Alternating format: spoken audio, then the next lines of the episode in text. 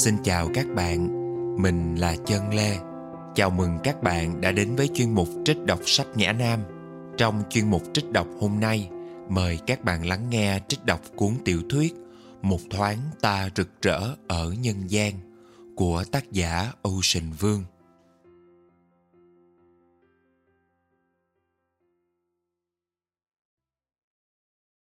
Để con bắt đầu lại nhé. Mẹ ơi! Con viết thư này để đến gần thêm mẹ. Dù mỗi chữ con đặt xuống đây là thêm một chữ rời mẹ xa hơn. Con viết để trở về cái lúc ở trạm dừng chân bang Virginia, mẹ nhìn, sửng sốt, tiêu bản cái đầu hưu treo bên trên máy bán nước ngọt cạnh nhà vệ sinh, cặp gạt phủ bóng xuống khuôn mặt mẹ. Vào xe, mẹ cứ lắc đầu lia lịa. Không hiểu sao người ta làm vậy. Bộ không thấy đó là xác chết sao? Xác chết thì phải để cho đi, không phải kẹt lại vĩnh viễn như kia. Giờ con nghĩ tới con hưu đó, tới cảnh mẹ nhìn vào đôi mắt thủy tinh đen thẫm kia và thấy bóng mình, cả người mình phản chiếu, cong lại trong tấm gương không còn sự sống đó. Tới chuyện mẹ chấn động, không phải bởi một cái đầu thú gớm ghiếc bị chặt ra, treo lên tường, mà bởi tiêu bản đó là hiện thân cho cái chết không bao giờ kết thúc. Cái chết không ngừng chết thêm trong lúc chúng ta đi qua bên dưới nó để trút bỏ nỗi buồn. Con viết vì người ta dạy, đừng bao giờ bắt đầu một câu sentence bằng vì. Nhưng con đâu định viết ra một bản án sentence, con đang cố thoát ra.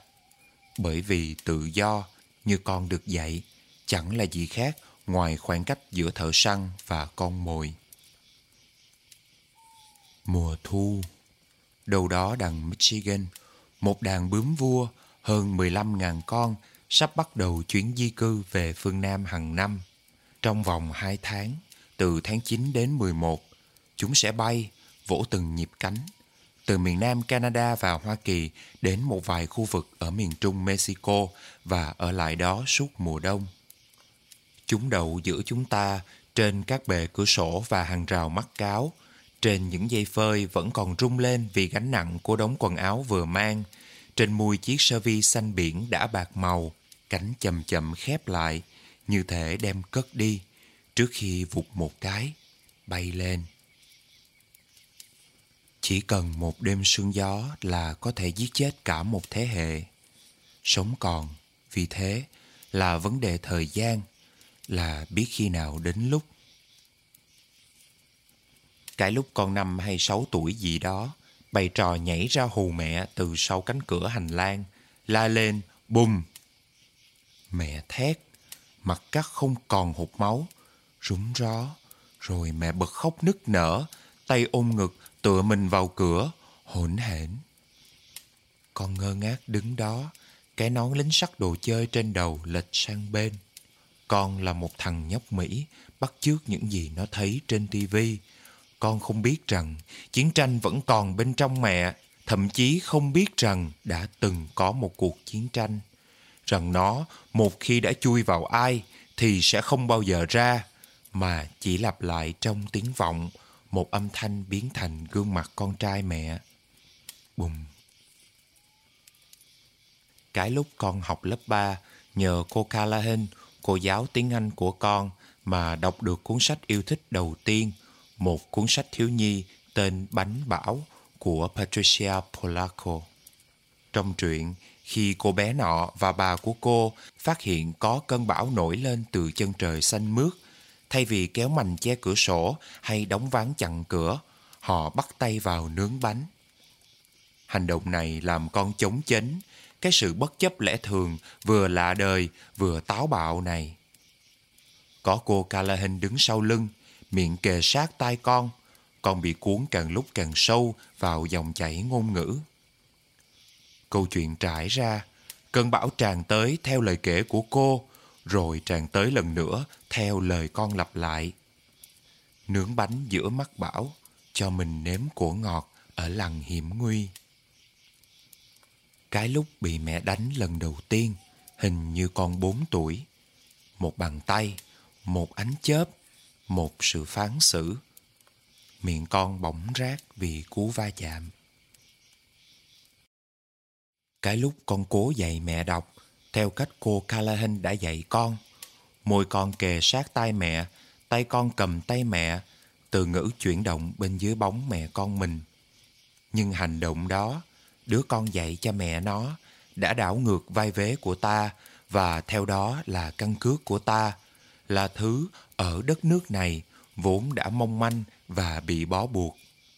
Sau những ngắt ngứ và những bắt đầu đầy lỗi sai, câu nhịu lại hoặc mắc kẹt trong cổ, sau cảm giác mắc cỡ vì làm hỏng, mẹ ụp sách lại. Mẹ không cần đọc. Mẹ nói, mặt đanh lại, đoạn chống bàn đứng dậy. Mẹ nhìn được, thế vẫn đủ cho mẹ sống tới giờ, không phải sao? Rồi cái lúc mẹ vung cái điều khiển, cẳng tay con hằng vết bầm tím mà con phải nói dối thầy cô. Con chơi được đuổi, bị té. Cái lúc mẹ bỗng nhiên nổi hứng tô màu ở tuổi 46. Đi qua mạc đi. Một sáng nọ mẹ nói, mẹ cần mua sách tô màu. Nhiều tháng liền, mẹ lấp đầy khoảng trống giữa hai cánh tay bằng những màu sắc mẹ không thể phát âm.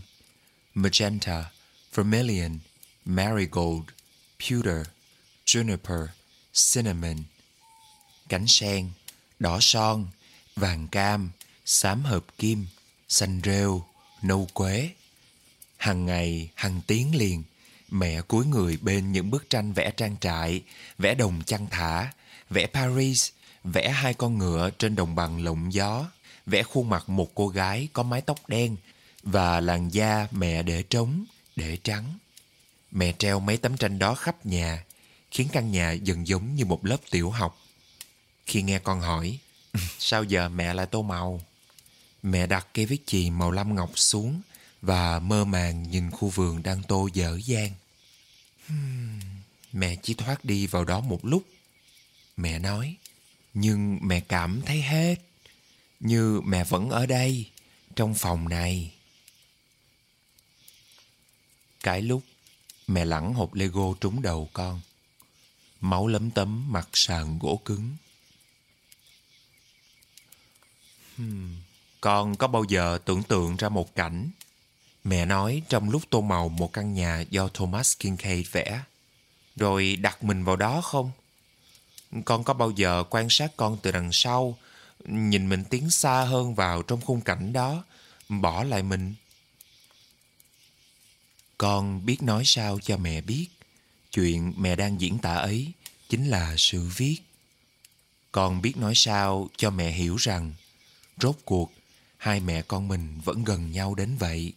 Bóng tay mẹ và bóng tay con trên hai trang giấy khác nhau nhập lại làm một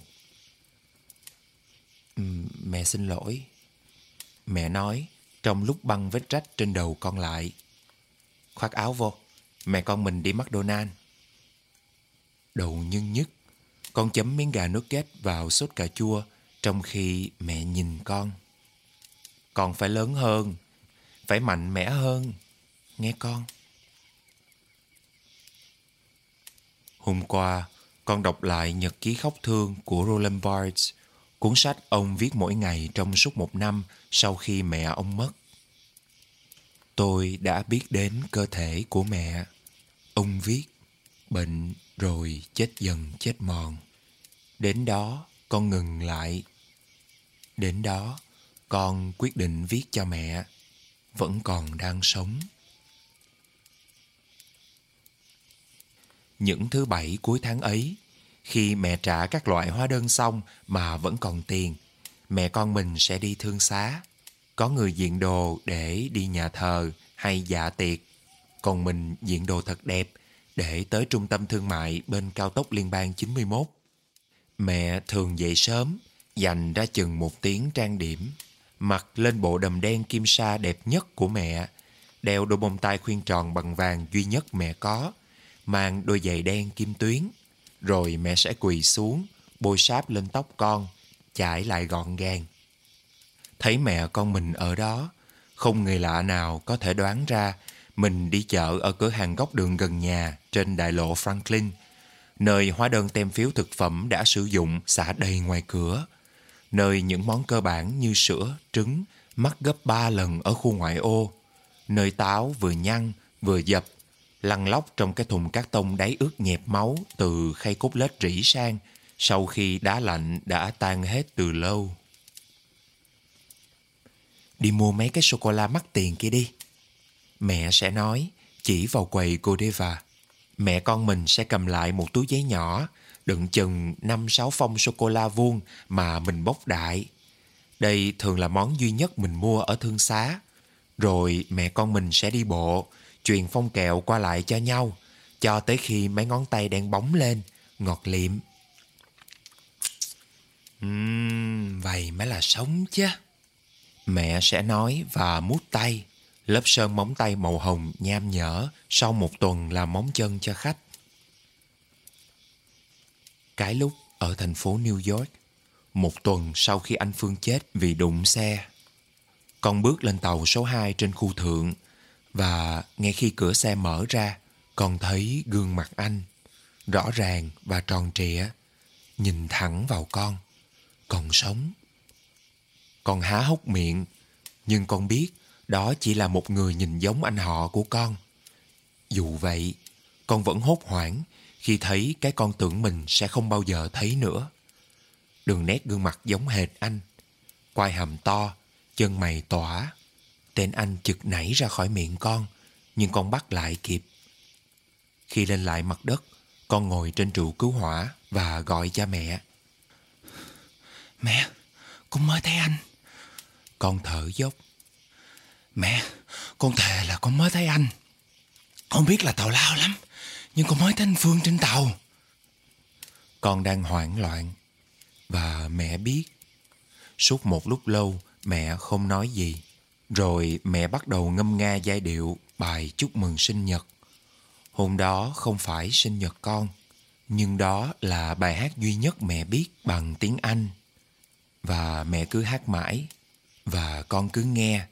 Điện thoại ấn sát tay tới nỗi nhiều tiếng sau, một hình vuông màu hồng còn in trên má con.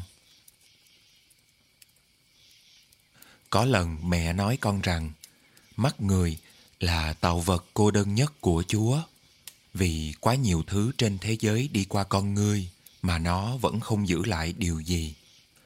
Con mắt trong hốc, một mình một cõi.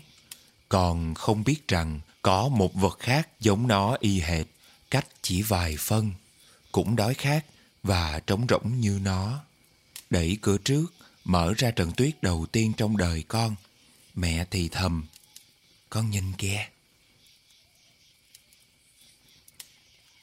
Cái lúc khi đang lặt một rổ đầu que bên bồn rửa, đột nhiên mẹ nói, mẹ không phải quái vật, mẹ là mẹ. Ý ta là gì khi nói kẻ sống sót?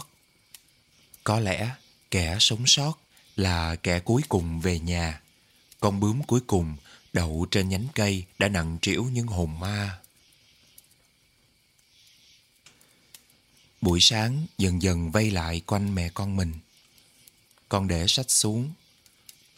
Đầu đậu que theo nhau gãy tanh tách, lột đột rơi như những ngón tay xuống bồn rửa thép. Mẹ không phải quái vật, con nói. Nhưng con nói dối. Điều con thật sự muốn nói là làm quái vật cũng chẳng phải điều gì quá kinh khủng.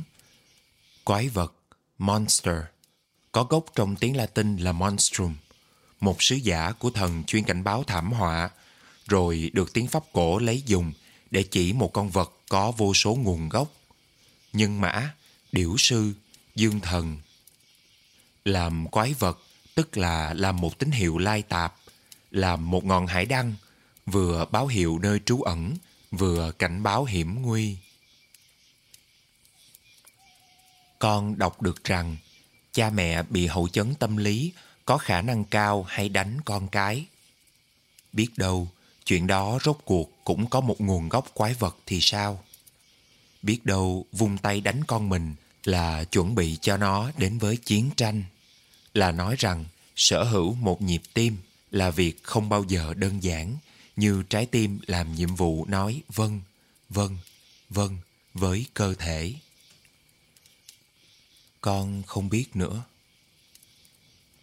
Con có biết là lúc ở Goodwill, mẹ đưa con cái đầm trắng, mắt mẹ dại đi, mở to. Con đọc coi. Mẹ nói, nó có kháng lửa không? Con soi mép đầm, nghiên cứu dòng chữ trên mát. Và dù khi đó con chưa biết đọc, con vẫn đáp. Có mẹ. Con vẫn nói vậy. Có. Con nói dối, giơ cái đầm lên ngang cầm mẹ. Nó kháng lửa. Một ngày sau, một thằng nhóc hàng xóm, trong lúc đạp xe ngang nhà mình, sẽ bắt gặp con đang bận cái đầm đó trước sân nhà trong khi mẹ đi làm. Con đã bận vào vì muốn trông giống mẹ hơn. Vào giờ ra chơi hôm sau, mấy đứa đó sẽ gọi con là bóng, lại cái, BD. Mãi về sau này, con mới học được rằng những từ đó cũng là biến thể của quái vật. Đôi lúc con tưởng tượng đàn bướm chạy trốn không phải mùa đông mà là những đám mây napalm trong tuổi thơ Việt Nam của mẹ. Con tưởng tượng chúng bay khỏi vụ nổ cháy đùng đùng mà vẫn an toàn nguyên vẹn.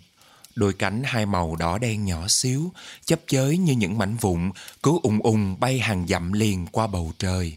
Để rồi khi nhìn lên, ta không hình dung nổi vụ nổ mà chúng từ đó bay ra nữa. Chỉ còn thấy một gia đình bướm trôi qua bầu trời sạch trong mát lạnh bằng đôi cánh sau bao nhiêu đám cháy rốt cuộc cũng thành kháng lửa hay quá con mẹ đưa mắt nhìn xa xăm qua vai con. Gương mặt mẹ đanh lại. Cái đầm áp lên ngực.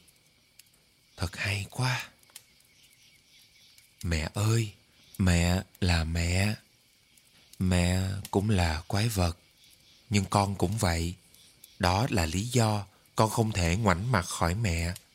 Đó là lý do con đã lấy tạo vật cô đơn nhất của Chúa và đặt mẹ vào đó. Con nhìn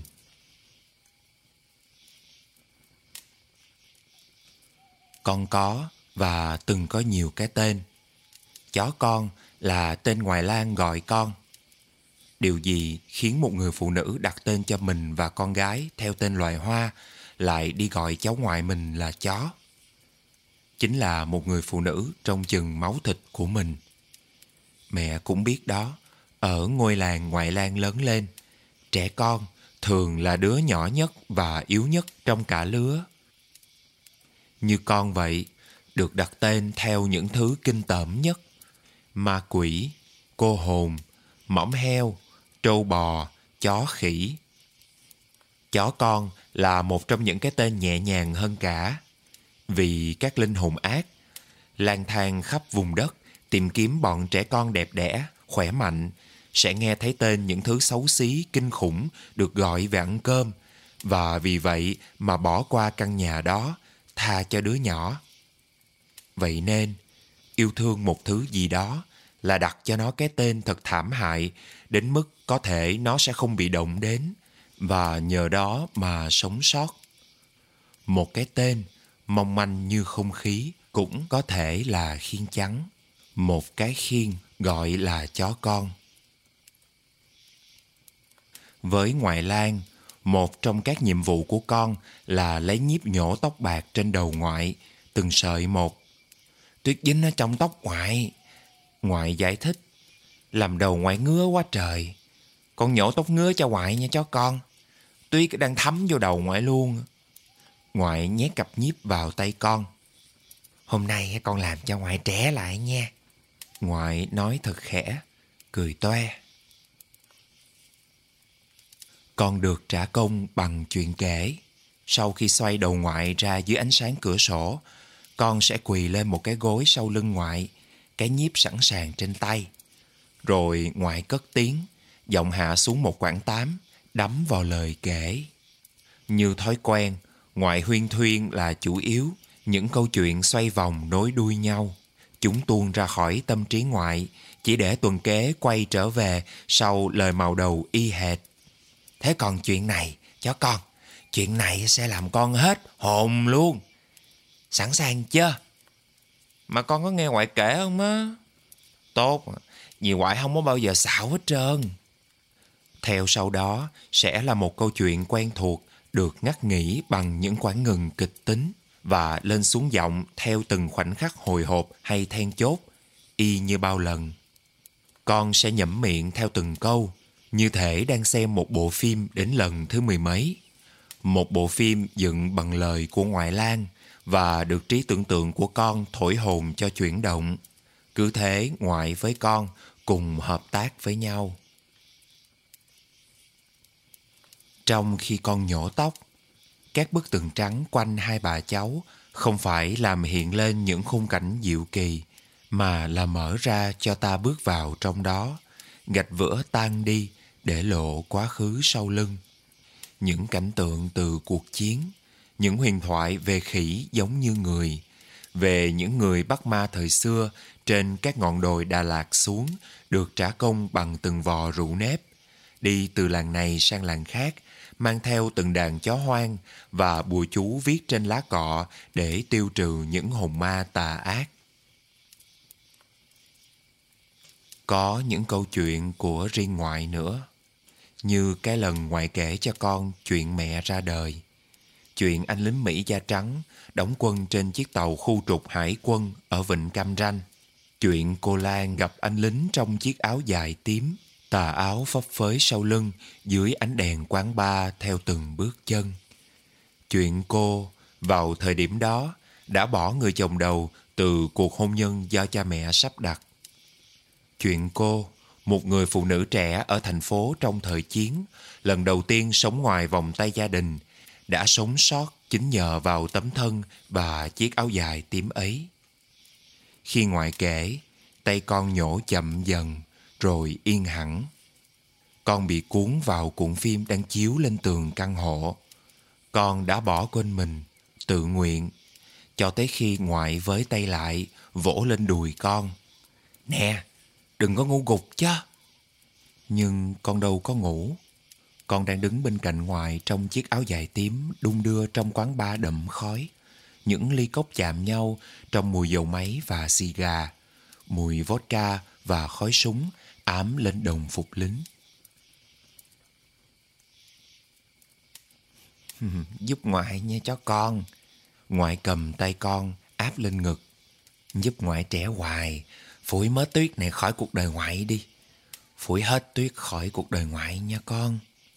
Vào những buổi chiều đó, con dần hiểu ra rằng điên loạn đôi khi có thể dẫn tới phát hiện rằng tâm trí dù đứt gãy và đoạn mạch cũng không hề sai hẳn.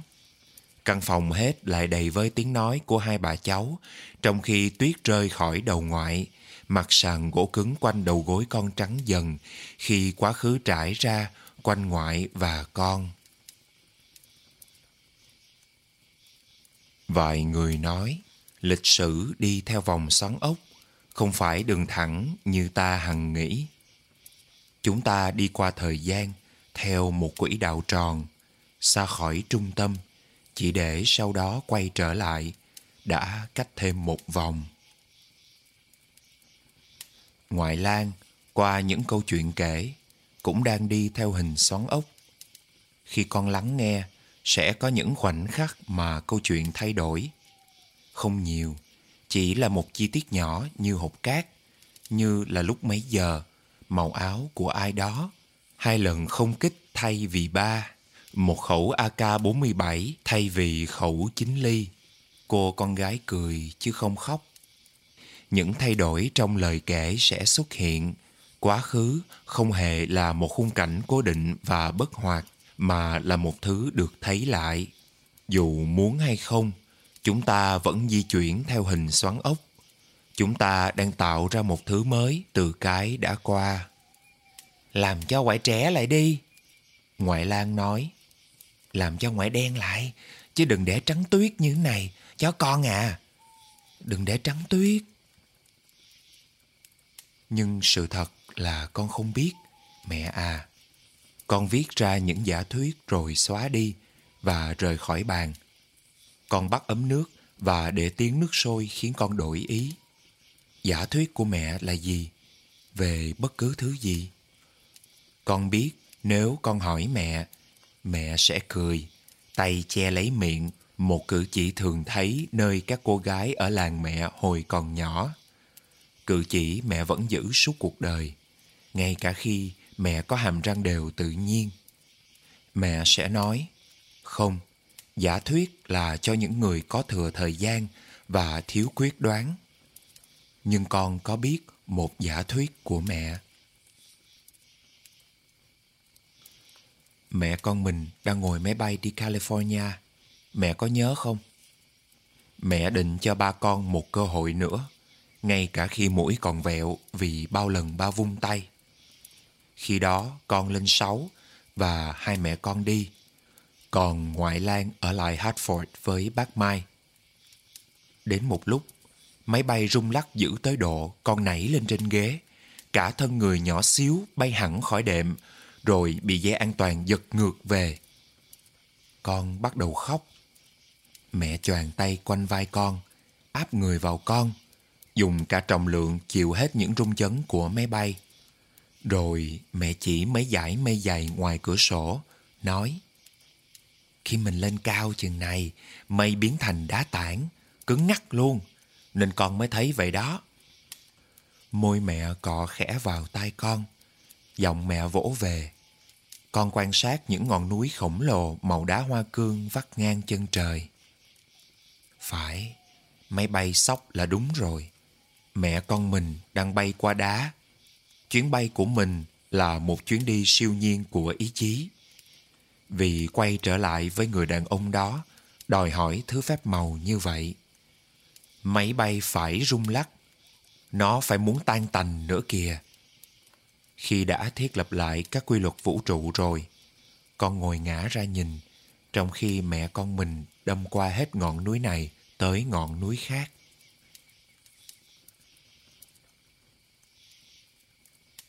Chữ nghĩa, mẹ sở hữu còn không nhiều bằng đống xu tiền boa ở tiệm làm móng để dành trong canh sữa dưới chặn bếp. Thường mẹ sẽ chỉ một con chim, một bông hoa hay một cặp màn ren ở Walmart và chỉ nói là nó đẹp, dù nó có là gì đi nữa. Đẹp quá! Có lần mẹ thốt lên, chỉ vào con chim ruồi đang đập cánh vo vo bên nhành lan màu kem trong sân nhà hàng xóm. Mẹ hỏi con chim này là chim gì và con trả lời bằng tiếng Anh, ngôn ngữ duy nhất con có để gọi tên nó. Mẹ chỉ gật đầu ngu ngơ.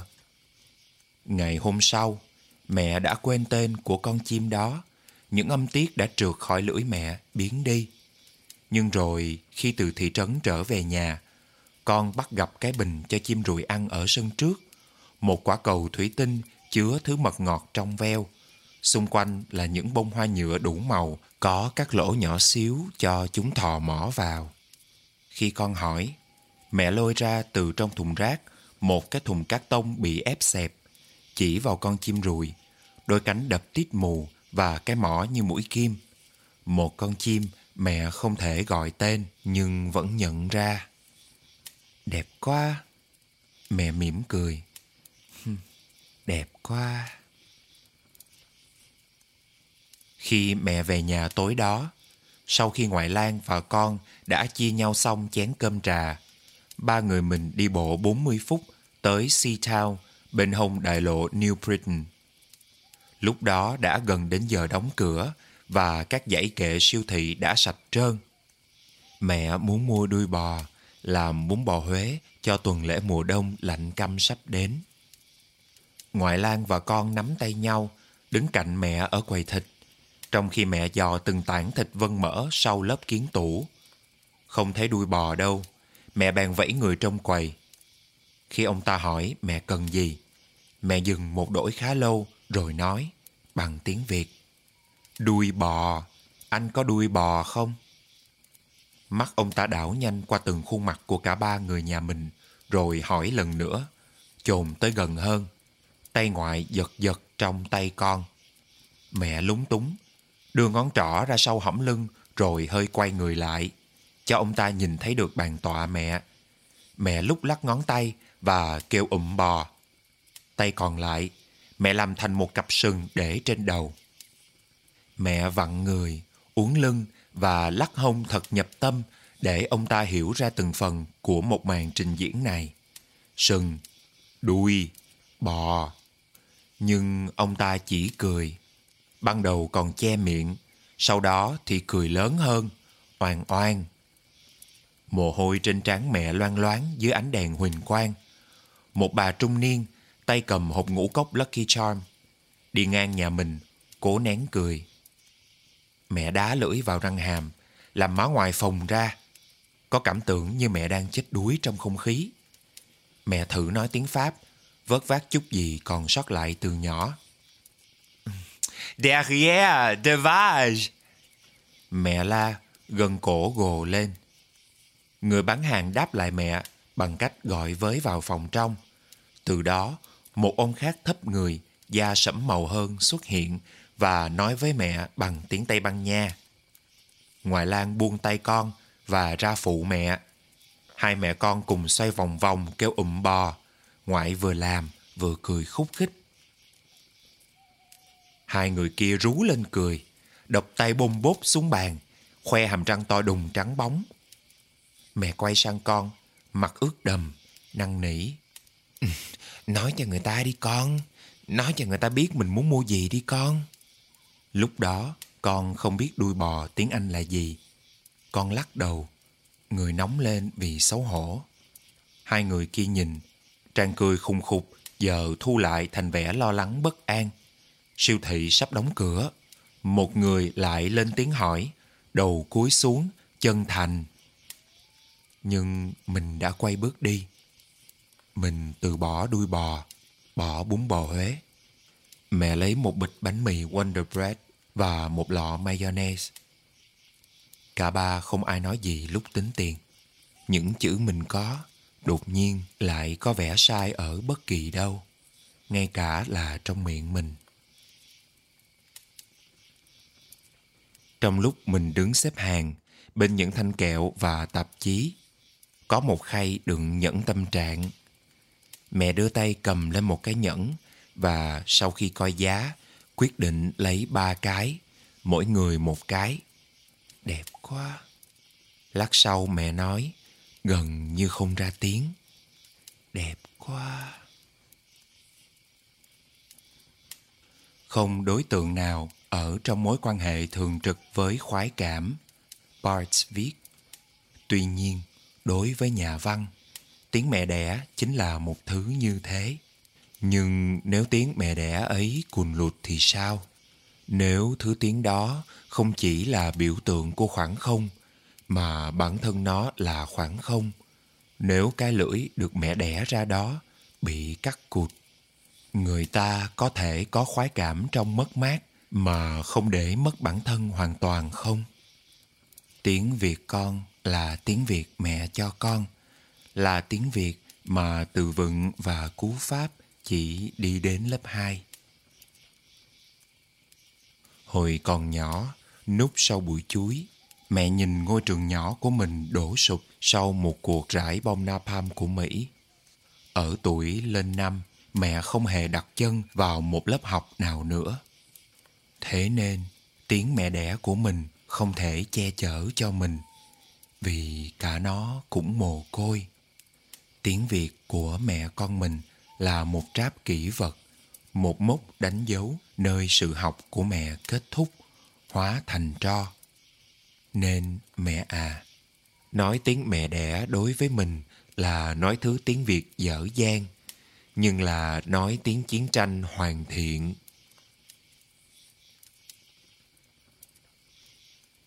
Các bạn thân mến, mình vừa trích đọc tác phẩm Một thoáng ta rực rỡ ở nhân gian Cảm ơn các bạn đã quan tâm theo dõi. Xin chào tạm biệt và hẹn gặp lại các bạn ở số tiếp theo.